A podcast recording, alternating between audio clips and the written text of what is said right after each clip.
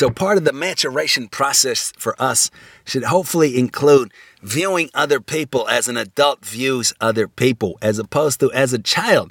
And that is very difficult to do.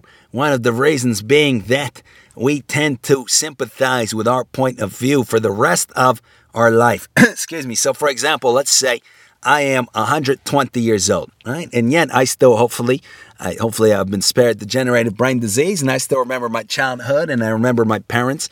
And, and uh, each time that I think of my parents, I think of them from the point of view that I had when I was, let's say, 10 years old.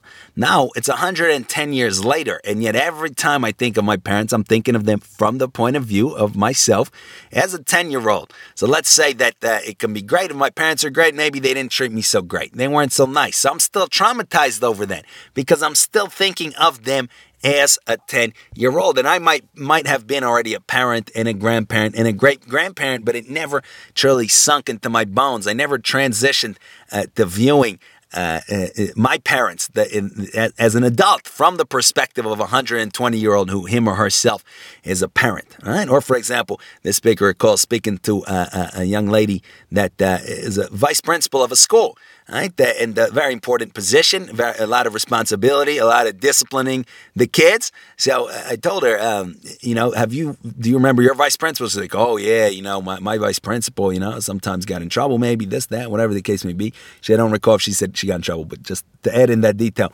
But uh, so I, I, told her, do you think there have you thought about the fact that your kids the kids you're in charge of think of you as you thought of, of, of your vice principal and her job basically dropped and she's like no way. Wow. I never thought of that. You're right. Yeah, you know, I, I, I kind of never thought of that. So I say, right, that uh, I can become a vice principal and, or a principal, and, and then I'm interacting with kids for the next 20, 30 years, whatever the case may be. But I never think to go back through my memory and alter how I viewed my vice principal or my principal or my teachers, right? I become a teacher. I deal with kids. I know that I'm not exactly the most all knowing, uh, most highly trained individual on the planet. I might be, but maybe not. And yet, whenever I think of my childhood teachers, I still think of them as I thought of them as a little kid all knowing, right? Eh, the all powerful, and all these kinds of things. And again, the same thing for parents, obviously, as we already said.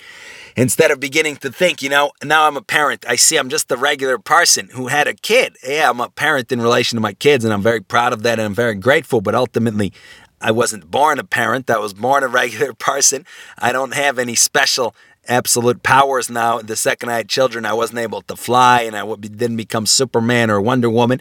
Right? Uh, but uh, I understand that. And yet, when I think of my parents, again, as we said, but just to repeat, when I think of my parents, that is how I think of them because I'm still thinking of them as a, as a five year old, as a 10 year old as a 15 year old, right? And, and, that consequently um, c- creates that uh, it, it, can create some some uh, some problems because I never really truly mature. I never begin to view people in, an, in a mature adult way, which we would say, excuse me, understand includes understanding that people are real.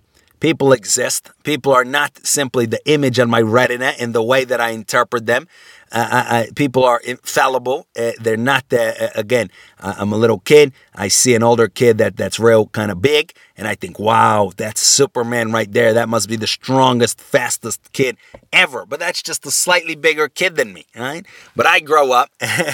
now I'm way bigger than that kid, but I'm not uh, going backward and thinking about how, to, how that kid comes across to me as an adult.